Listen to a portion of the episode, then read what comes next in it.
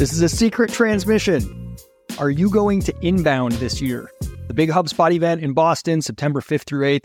If you are going to inbound, boy, do we have something amazing lined up. HubSpot and Reveal are partnering to bring you Nearbound at Night, the add on event of the event. This is the Inbound Plus event that you don't want to miss. Thursday, September 7th, Nearbound at Night, HubSpot and Reveal. We are doing a mini golf tournament, amazing food, drinks, ridiculous atmosphere, toasts on the hour from industry leaders from companies like HubSpot, PartnerStack, Reveal, Mind Matrix, 6sense. We've got a whole bunch of people are going to be there. It's going to be absolutely amazing. Nearbound at night during the inbound conference. If you want to go, this is VIP only. It's very limited. The space has a limited number of spots available. They are filling up quickly. But if you want to go, shoot me an email, isaac at reveal.co. That's I S A A C at reveal.co. And I will send you the special link. Nearbound at night during the inbound conference. It's going to be the place to be. Hope to see you there. All right. What is up, partner up? We're back. We got a trio here today that has been a long time coming. Probably, um, Isaac, how many times has Jill pinged us about this particular guest being like, so Jill Rowley's like, you have to talk to such and such. How many times? Like a dozen. Uh, I mean, it it has to be over the course of like it's been at least six months. I feel like this has been in the works for like a year since like the partner hacker day. I don't even know. I don't like last year, you know, pre pre uh, merger with Reveal. I, I don't even know. But yes, it's time. It's time we do this. It's time that we announce the special guest. Uh, Sangram, welcome to Partner Up, my man. Man, I'm so excited for this. So not just you, but Jill has pinged me too. It's like, why are you not on this? So if it's any consolation, I think it's uh, it's on both sides. Uh, so I'm, I'm excited to be here to talk about it. Yeah, Jill's running that nearbound uh, influence play right there on both of us. Yeah, yeah, totally. I'm actually going to take a picture right here and send this to Jill right now, just so there's some proof. Um, so I just sent that to Jill. There we go. Boom, done. Live on the pod. Hey, we're doing it. We're doing it. We're live. Well, Sangram, I'm so excited to talk to you. Um, we've been doing some cool stuff with GTM partners and Judd and kind of like, you know, trying to align to what uh, the kind of the cool work that you're doing over there. And, and uh, actually, I kind of wanted to start there because your story with helping create, you know, the ABM as a category um, was something that I was really close to at Drift, right? Like we built lots of ABM integrations and kind of played that space. And after Terminus, you know, we were kind of I think is the market. Like, what's Sangram going to do next? tell us, tell us a little bit why you. I actually kind of want to know this. Why you started GTM Partners? Like, why why was there like what hole were you trying to fill, and like why now? Like, why yeah. is it the right time to do something like what you're doing? I mean, it's a pretty stupid idea, actually. You know, if you really think about it, because. that's how we felt about Partner Hacker and a media company, right? So we both started businesses and we're like, why would you guys start those? Yeah, it's pretty stupid, actually. Uh, and most people who have built companies like I ran Market Pardot, went through the acquisition of ExactTarget, Salesforce, and then built Terminus, as you said. So, you know, building companies, a SaaS product should be the way to go. And if you have done twice, who, which idiot would ever tell you to do something else? Because that's where you get multiples. That's where there is things that you have done. It's hard. Not many companies uh, or people are able to do and build companies of the skill that I got to do. So, in many ways, it's a very stupid idea at the same time, I had to look in, inside of me and say, well, what gives me joy more than anything? What is it that I do that is so effortless for me? And I want to spend the next decade of my life doing it. It's really came down to that. And when I, when, when I step back and look at it, um, I, the three things that give me a lot of life is just innovating new frameworks. I mean, that's really where the flip my funnel and ABM. I think everybody would just like like you both but not of course. That's what you like to do. Um, so I want to innovate and and not have any guardrails. So if I'm thinking, oh, I will start a product company, well, again, I'm then thinking about that one thing, but I'm thinking about so many things. So it didn't make any sense. So how what will allow me to do more frameworks? The second, I love building communities and building uh, an idea where people are coming together. It's, it's almost a movement style, but I don't want it to be around just this one um, side project. I want this to be part of what I do across the board. So, what is big enough where lots of people can engage in it and still feel they're part of something? And three, I just want to have fun. Like I just this go around, I didn't want VC money. I want to build cash flow, efficient growth business. I want to to live and work in a way that I just want to do. So so next decade really came down to these three things. And then when my last book, Move, which I wrote in, on go to market in 2019, became a Wall Street Journal bestseller, I got a tremendous amount of inbound on like, whoa, whoa, whoa, in, yeah, go to market. Yeah, talk about it. And now everybody's talking about go to market. So I feel like the right thing, right time made sense. And then the last part was SiriusDecisions and Topo. They were the two analyst firms that got acquired in 2018. Some might say they got swallowed in, in 2018 by Gartner and Forrester. So for the four years, there was this void created in the marketplace like, hey, it's not an agency, it's not a consulting. Who is thinking about the new frameworks? Who is helping the the next demand waterfall, the next double funnel, the next flip? Like, what is the go to market uh, way of looking at it? That gave me a lot of energy. So Brian, who wrote that book, and he and I are like, well, let's just go build the next analyst firm all around go to market. It's big enough where we can create movement and bring people from marketing, sales, CS, RevOps, all of it together and it's it's in our lane enough because we know we have built companies. It's all about making sure you have a great go to market. So that's how it all started. I I love talking with people who have clearly found their sweet spot. You said you wanted to have fun this time, and I'm like, you just have it. You exude like you. It seems like Sangram, you're in your zone, and I love that. That's uh, I, that's just aspiring to like just remember yourself like i don't want to do things that i hate all the time right so like can i can i work to eliminate more and more things that i hate from my plate and you end up finding out what you're uniquely good at what you're uh, where you're in the zone. So i definitely feel that energy coming from you. The the thing that um you know kind of going to my in isaac's story sangram is like this is stuff that i've heard from let's say andy raskin um, yeah. and obviously i saw with uh, david cancel uh, over at drift is the thing that it sounds like that you chose outside of let's say your personal like hey do i have the energy which i think is equally important. Um like if you're uh you know an executive sales leader you better like sales right? If you're an executive partner leader you better like working with people right? Um if you're an executive marketer you better like content and copy is like most people fail to make kind of their decisions and how they approach uh let's say change from an undeniable shift in the market. Yeah. Um and i think what i'd love to hear from you is you know, you said, what's that new thing? What to you, from your vantage point, is the undeniable shift in marketing and sales and success teams in this, you know, uh, uh you can't really call it a go to market department per se, but let's say every company does have a company does have a GTM. So what's yeah. that shift for you? Well, that's a great question. So quick story on this is when I ran marketing at Pardot, I thought sales are crazy. Sales don't know what they're doing. I'm giving them a lot of leads. They don't do a great job of it. That made me think about building this whole idea of ABM. Like maybe we need to do account based and that drive. So that's really led to starting Terminus and starting this whole ABM, like marketing and sales.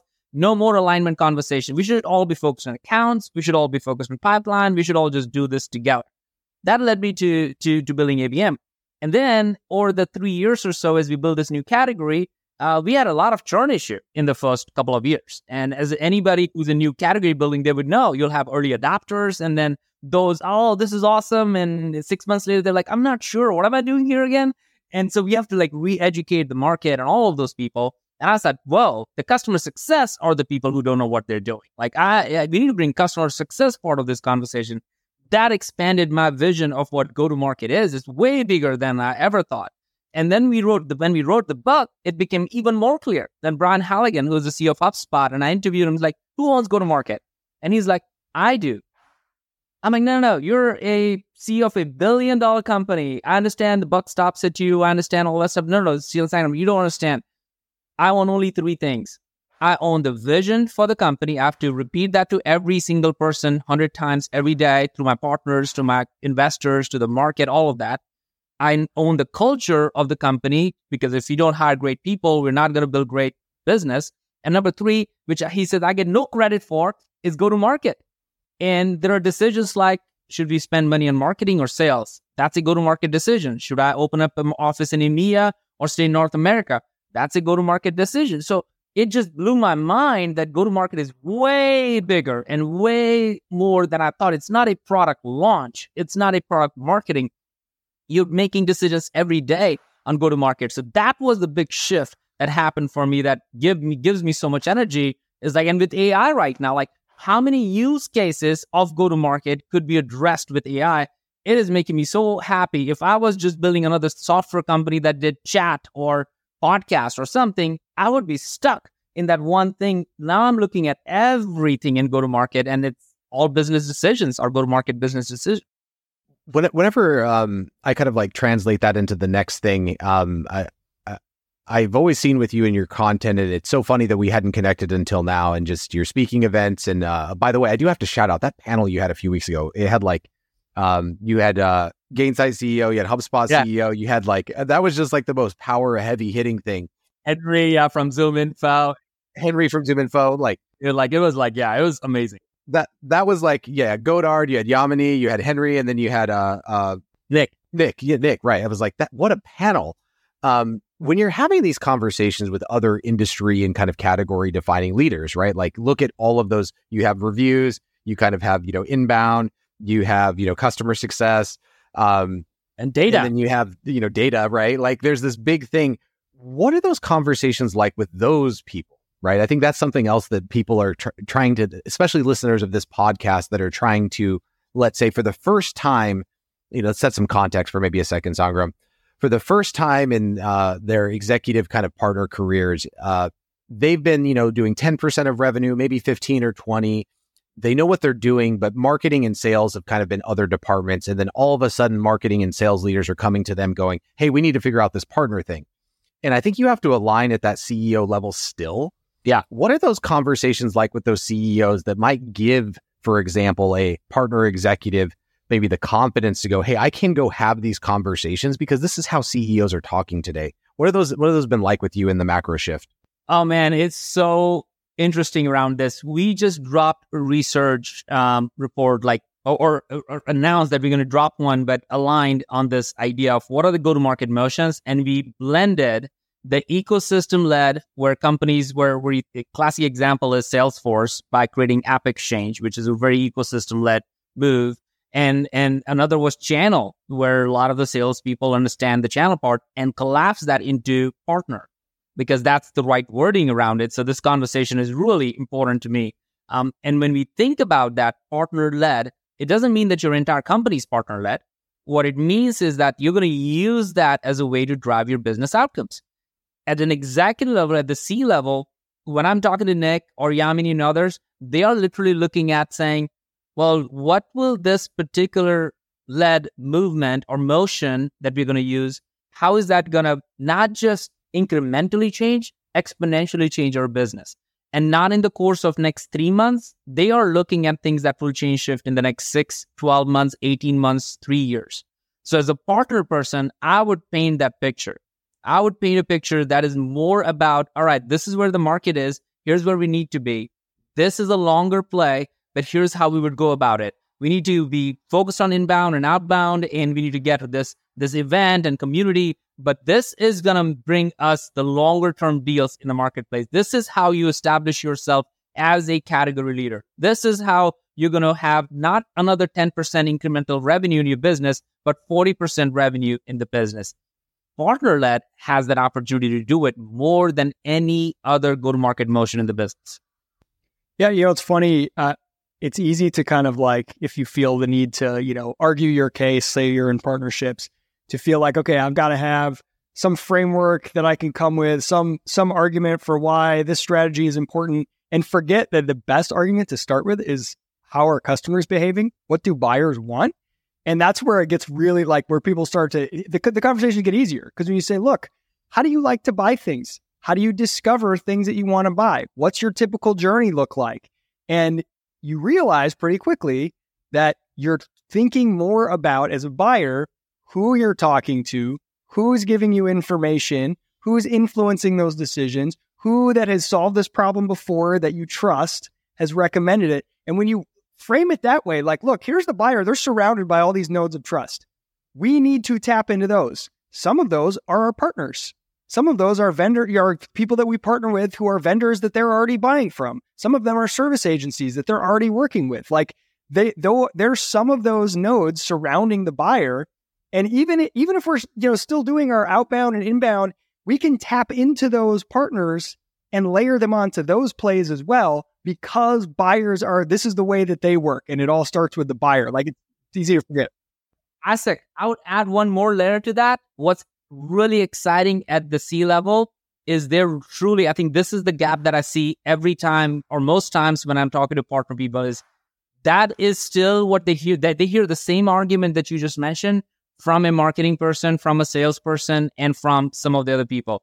The gap, a lot of times I see in that argument and where the CEO is trying to connect the dots, and I call this like burn less calories of people is like, okay, how do I move exactly what you just said? But how do I move that? How and what is the way to do it?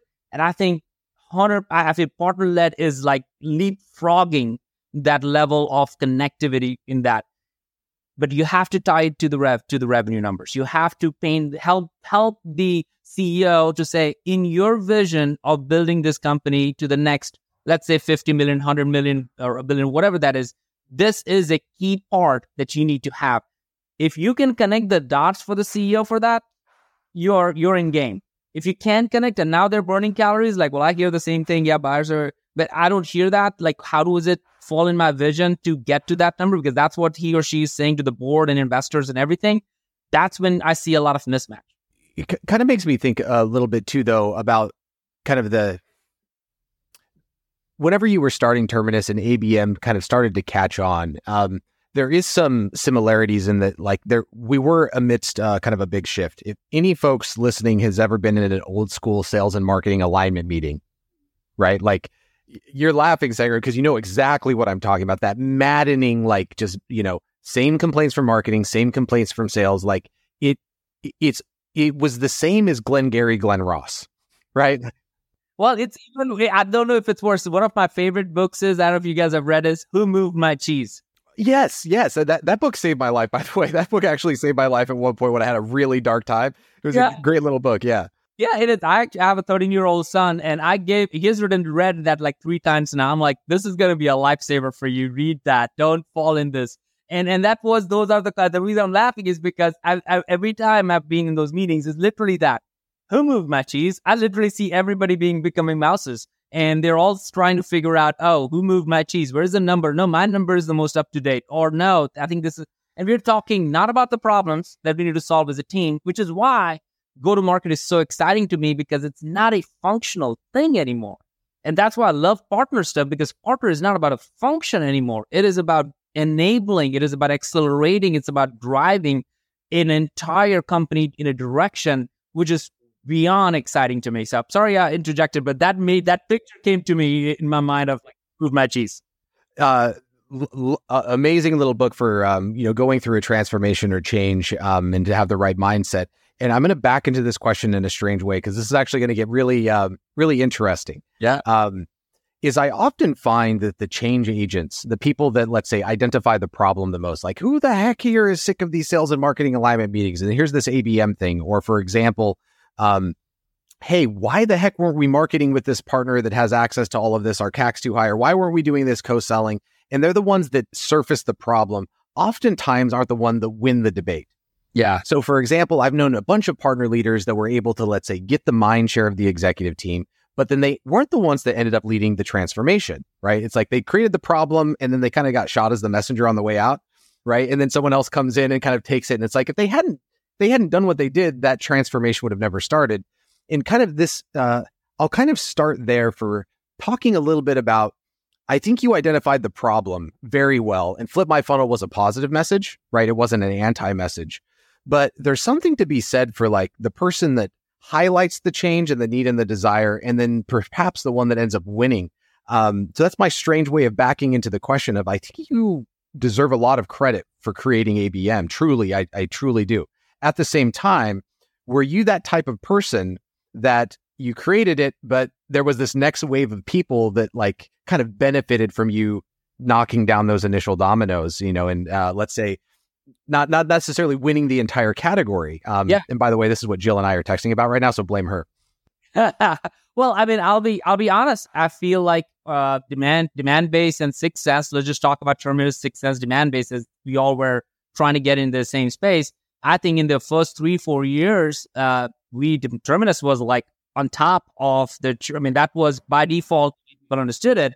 And then over the last few years, I think Demandbase and Six Senses put significant amount of not only investment, but also focus on it. And they have moved on and furthered the cause than I think Terminus did in the early days. So 100%. Those people, Jared, when people ask me, like, hey, yeah, we want to do that, we want to build that uh, category. And my answer to them is no, don't do that. And unless they come back three more times and with that conviction that no, I really want to do it and I want to do it for the next 10 years of my life.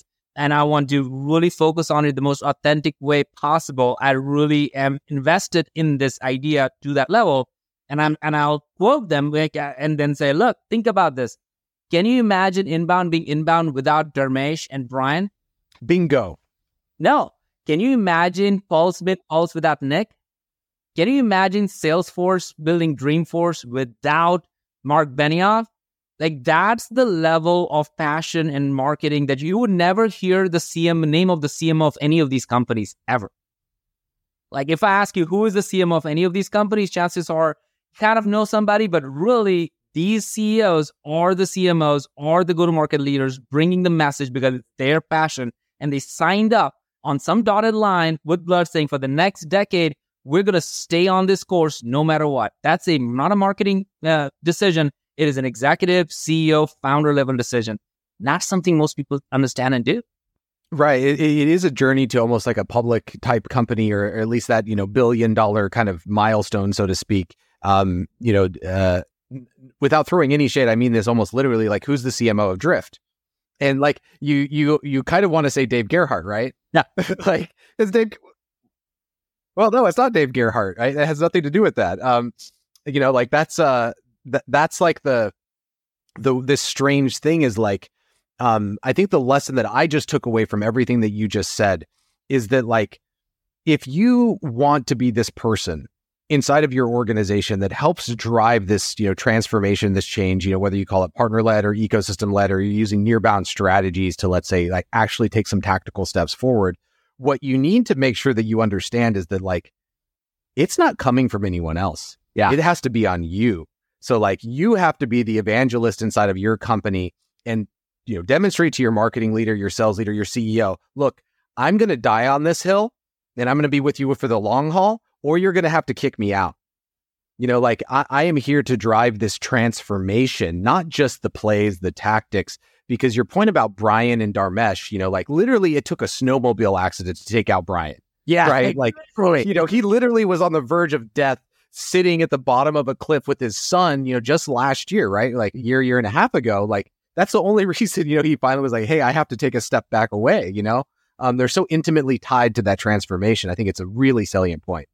And it's it's not about the product like oh none of them are about the right. product. Inbound is still talking about inbound but guess what? They've already become a wheel but they, they're still talking about inbound and the name hasn't changed. Uh, you know i'm in atlanta. Uh, is a quick quick example on this is chick-fil-a is a great brand. If you ever been in atlanta or south like you'll know people are like crazy about chick-fil-a. And and what's interesting is i know the vp of marketing at chick-fil-a who worked on that brand for a while and I'm like, man, are you not done with cows? Like, you know, you've been running the cow thing for the last decade. Like, how long will you have the cow on it? And as a marketing person, you know, you want to come change. You want to change the color. You want to change the message. You want to try new things. And he's like, this is the question we get all the time. And we do surveys and data insights in it. And we have only penetrated, even after a decade and a half, less than 10% of the market. Right. I mean, or like the Geico Gecko, right? Like, you know, like hey, how about when is that dumb gecko going to go away? And it's like, no, like never, right? I actually just saw something. I, this is me going a little bit off the rails. I saw this this morning and it was from a Harvard study. And I believe it was from um, a GTM strategist kind of director at Salesforce, but it was an HBR article about the difference between, um, uh, let's say, call it um, what ultimately a buyer ends up purchasing. Is it 81% of the time a buyer is purchasing the brand that they were first aware of. Which is like this shot. The the stat the stat was shocking, and if it would literally been any other name than HBR, I would have been like, "That's BS. Like that's just not true." And what they were what they were kind of calling out was like intent data. It's like, look, eighty one percent of the time, the the second, third, fourth, fifth place leader, once there's already intent, the brand that created that intent, they win 81% of the time. So you can imagine the Geico Gecko right? Yeah. The the cow, right? That brand awareness where you're like, I want a chicken sandwich, right? Or like, I need insurance. If they're the ones that created the intent, 81% of the time they win. Oh man, that makes that's why I love this. I've said this so many times.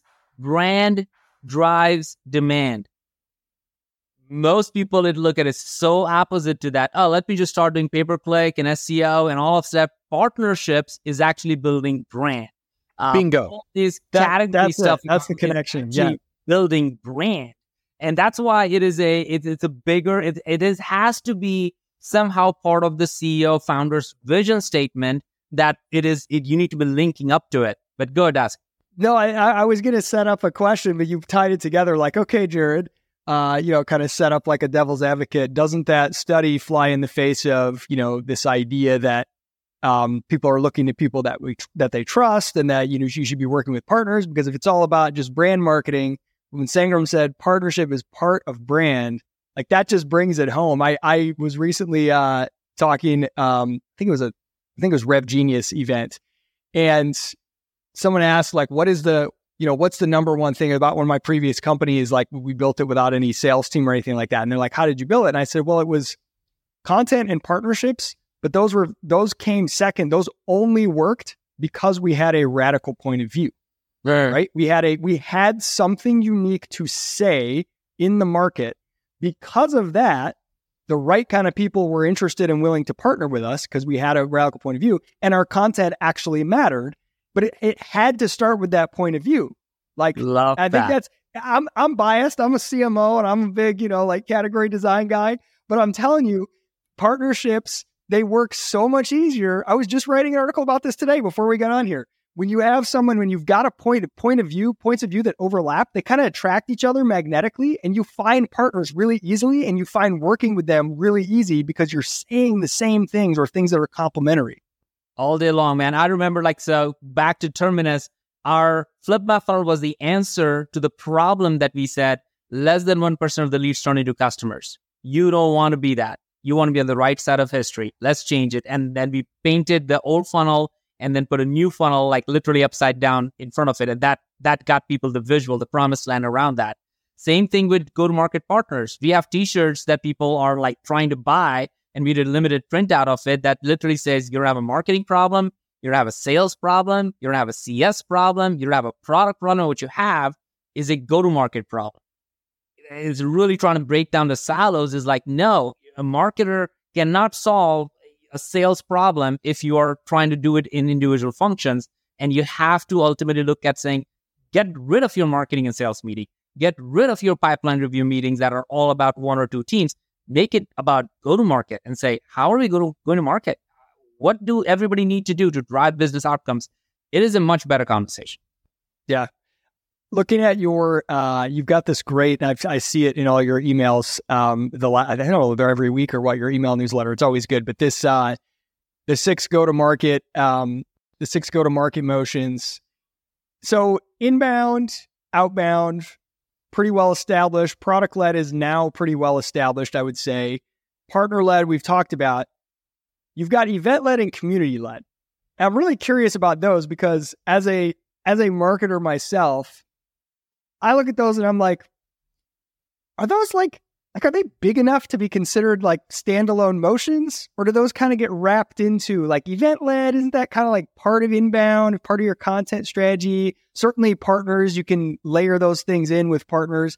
Community led, everybody talks about it, but like what does it look like because if you have a community and then you're you're trying too hard to like tap into that to sell then the community doesn't work anymore but if you're not doing anything at all like you got to so i'm curious about those last two i feel like those are very early and they're kind Yeah. of a little bit amorphous right now tell me like what, what what caused them to make that list and where do you see the upside there Great question. So, so I'll, I'll use event led. And, and, and before that, just a data point. Every research report that we write, it is backed by data. We have G2 partnerships. So we see where the money is flowing. We have Bombora parts. So we look at all our data in order to make these these recommendations. And again, I enjoy saying that, and controversy is not a not a new thing for me. So uh, it's, a, it's it's it's what we want, and in a civil way. The reason event led uh, we looked at that was because as COVID hit, and people started to think about events differently. And all of a sudden, we became all these virtual, and then Airmeets and Goldcasts of the world started to pop in. And here we're looking at that. And what was really interesting, it for the first time I saw a, a clear wave of saying, "Whoa, people are actually not looking at events as how many people show up. They're looking at events to close deals. They're actually looking at events to do drive pipeline. They're actually looking at expansion deals through these events. And all along, most people have looked at events as like, all right, let's just see how many people showed up. That's not what events are. And the best companies in the world actually know this way before I understood it. Like anything, like most people, I feel like I'm late to the game. I'm just trying to say it up first, but it, I'm late to the game. So let's just use again Salesforce or HubSpot as an example. Salesforce does obviously the big event, Dreamforce, every year. And I was at Salesforce and I the reason I stayed longer there was because I want to see how Mark Benioff builds his business. And the way he did that was through this one event. And I was like, what? Why does he do this? And the reason he does that is he wants to get everybody in the company, everybody in the partner, everybody in the ecosystem to say the same message and drive your product innovation. So use that as a forcing function. But he doesn't stop at that. Every almost every month, he has three to five Salesforce One events happening in different cities where companies are closing in deals, partnerships, everything is happening. And so he uses the drumbeat of event to drive their pipeline. And when you peel the onion and look at the numbers, almost 30, 40% of the revenue comes from these events. So if people thought about events as like, oh, big webinar, 1500 people showed up, and, and then we close the books on it, you have missed the whole idea of the event. So that's an example of it. All right. So we have these six go to market motions here, here's kind of my take, Sangram. The first three, inbound, outbound product, they're about me, about us. They're about our company. The second three, partner, event, and community, are about the market. Yeah. So I kind of think like the first three are about orienting yourself as a business around, let's say, some of these motions. And then the, the second three are about orienting yourself around the market. So, for example, when you're doing inbound led, you know, like to me, that is my take on how I'm attracting the market. When I'm outbound, it's my take on how I'm targeting the market. When it's product, it's my take on how I'm converting right the market. Yeah. And then these other three, it's the the lens is almost inverted, right? It's where is the market at, right? So partners, events, where like for example, you would never do an event of like just your database and just you. That's like the dumbest thing ever, right? Events are for bringing a lot of people together um, that aren't customers, right? They're about living in the market or surrounding the market. Right. Or, yeah, I'm, I'm trying just playing around with language here. I, I see what you're saying that the distinction between those top and bottom three. Right. So th- there seems to be something here, and here's here's the phrase that came to mind for me, and um, uh, I have a permutation of this. You probably have heard some permutation of this. Um, I think it might have originated from Slack um, and Stuart Butterfield, but the phrase was "great product never beats great go to market." Oh yeah, right. Yep. And you you know HipChat versus Slack, right? You can look at oh you know all of these different permutations of this, but I added another one. Great product never beats great go to market, but great go to market never beats great ecosystem. And I think the bottom three of these is why is there's that force multiplier effect on top.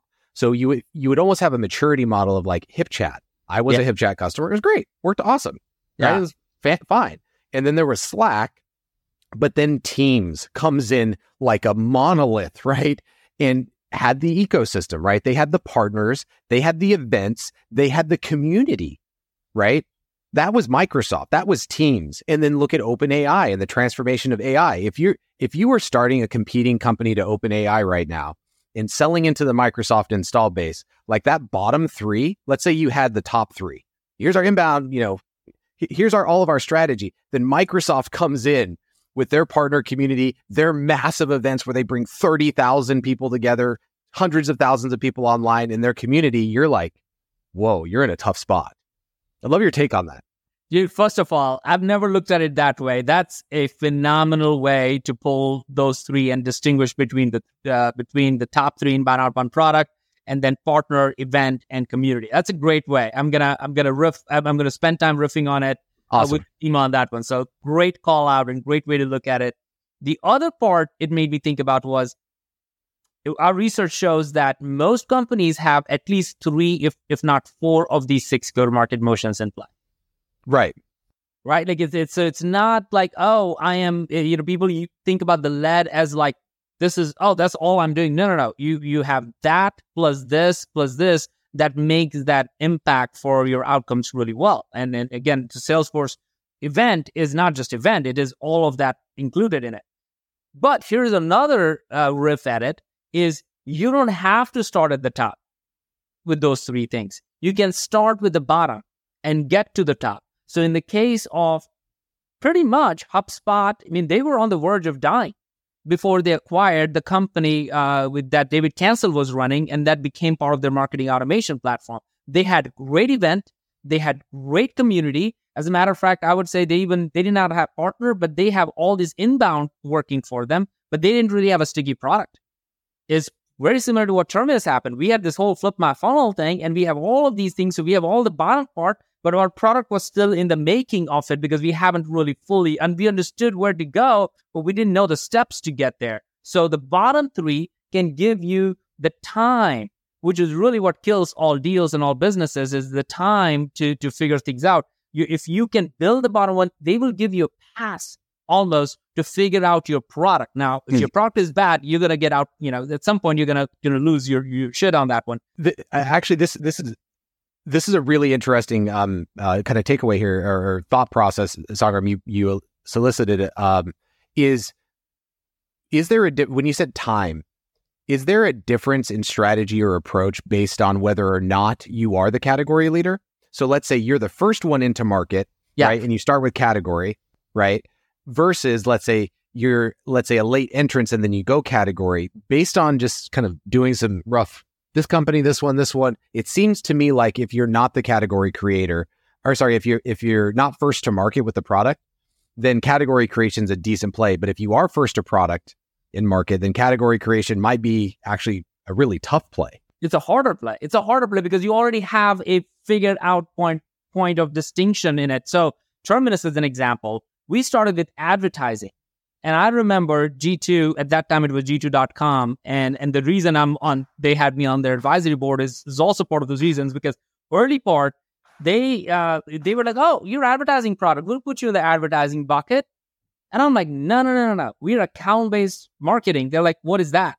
Like, it is the new thing. And like, so I'm going through my speech. This, this is in 2014, 2015. Nobody really knew what that is. So rightly so, they didn't want us to be a new category. They're no, no, we're going to just put you in the advertising. After all, that's what you do. And we're like, no, our vision is bigger. So I said, you know what?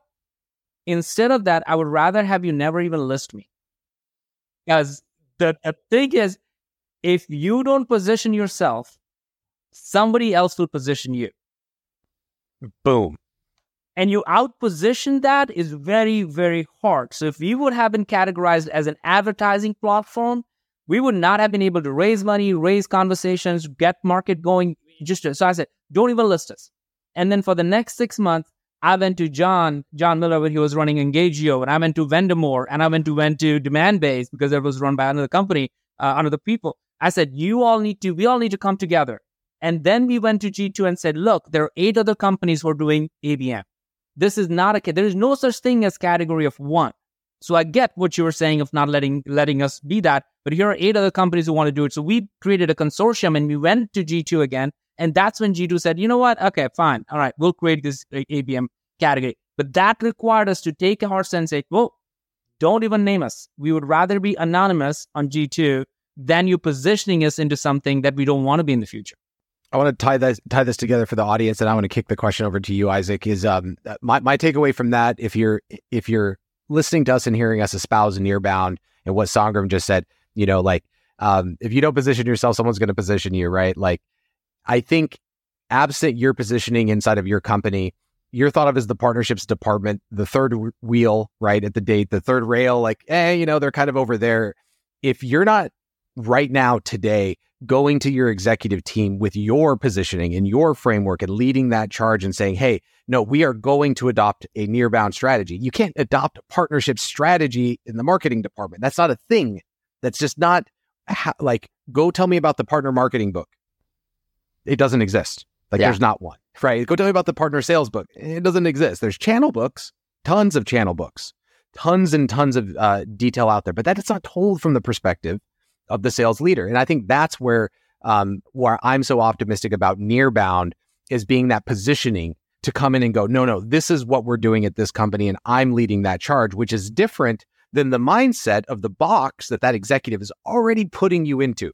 Yep. You're a channel department. You bring me leads, not the I don't I don't do stuff for partners. You bring me referrals. You get partners to register deals for us. Right? Like you're already screwed if that's the position that you're in. Yeah. Yeah, it's it's interesting because it also it kind of changes the resource allocation battle just a little bit. So if you're like, you know, I want more resources to go to my department, well, whose department is that going to come away from?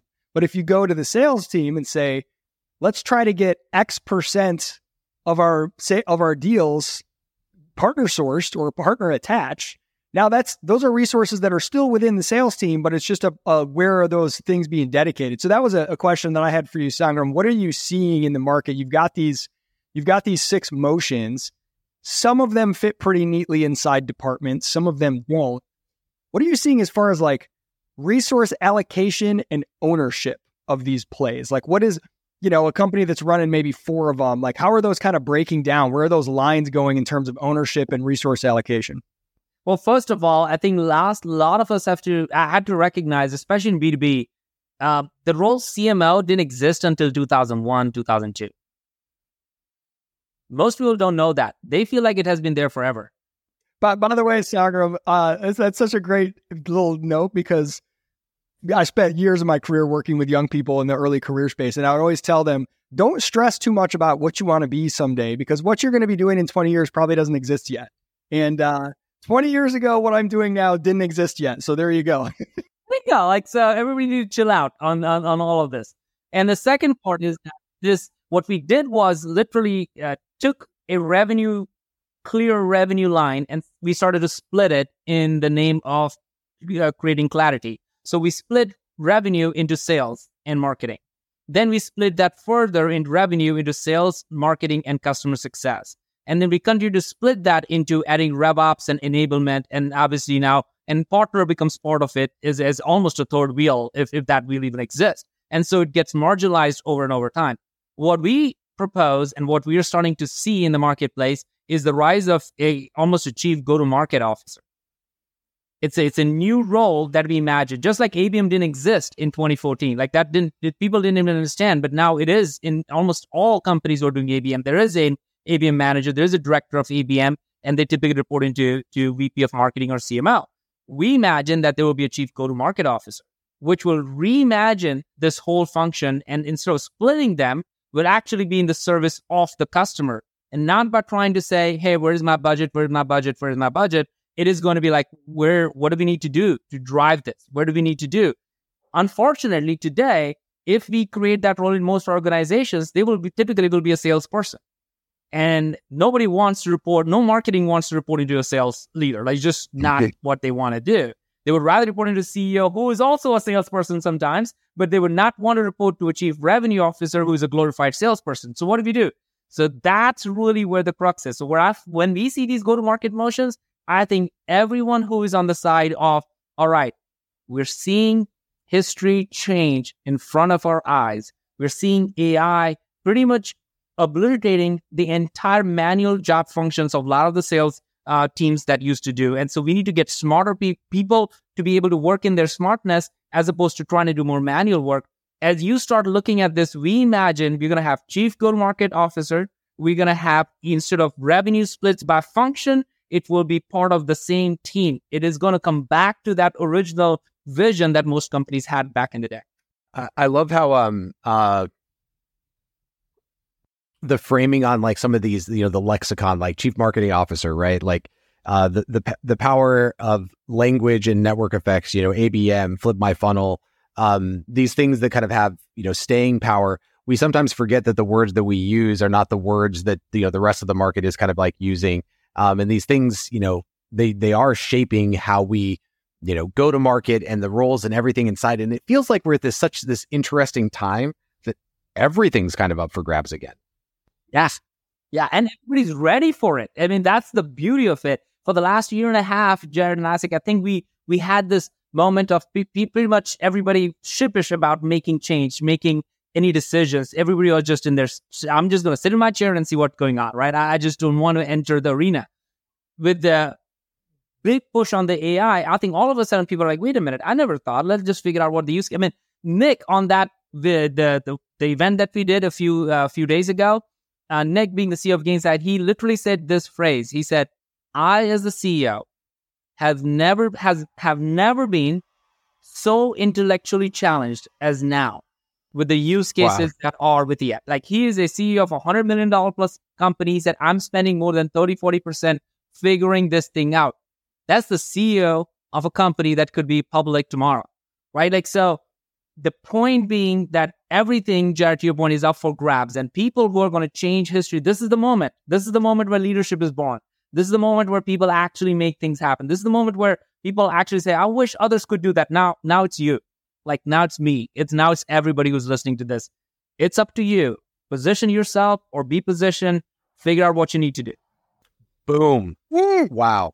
Sangram, everybody. That was uh that was one of my favorite episodes, Sangram. We were just geeking out over here, having fun. Isaac and I are like slacking and taking notes and going back and forth and just uh, having a blast with you. Um, what an empowering way to end the show. I think I'm going to call it there because I could not think of a better way to end it. Um, Isaac, we got one plug before we uh, end, probably where uh, if you're listening to this, you got the push notification on your phone. Come see me at Catalyst Wednesday, 9 a.m. Uh, this should come out on uh, what's that, the 20? It'd be the Tuesday uh, right before, I think. Right, the Tuesday right before. So then come see me Wednesday, 9 a.m., uh, the 23rd, um, if you're in Denver. Otherwise, go to nearboundsummit.com, register for the summit. sign Sangram, we're going to have to shoot you a note afterwards and work you into that. We're going to have well over 5,000, 7,000, some 10,000 person number um, for that in November. So go to nearboundsummit.com. Isaac, anything else? I don't think so, man. Uh, I feel like they're, nope, you covered it. You got it. You checked off the list. Good job. I'm not even needed here, Jared. no, no, that was uh, that was a heck of a conversation. Well, Sangram, thank you so much for um, finally making the connection. I'm so happy to have uh, made it and look forward to doing some cool stuff with GTM partners in the future. Uh, you got an amazing team there across the board, and I've loved working with Judd, for instance. So, um, Sangram, everybody, the godfather of ABM, lots of takeaways here for you. Partner up. Peace out. We will see you all next time. Thanks, everybody.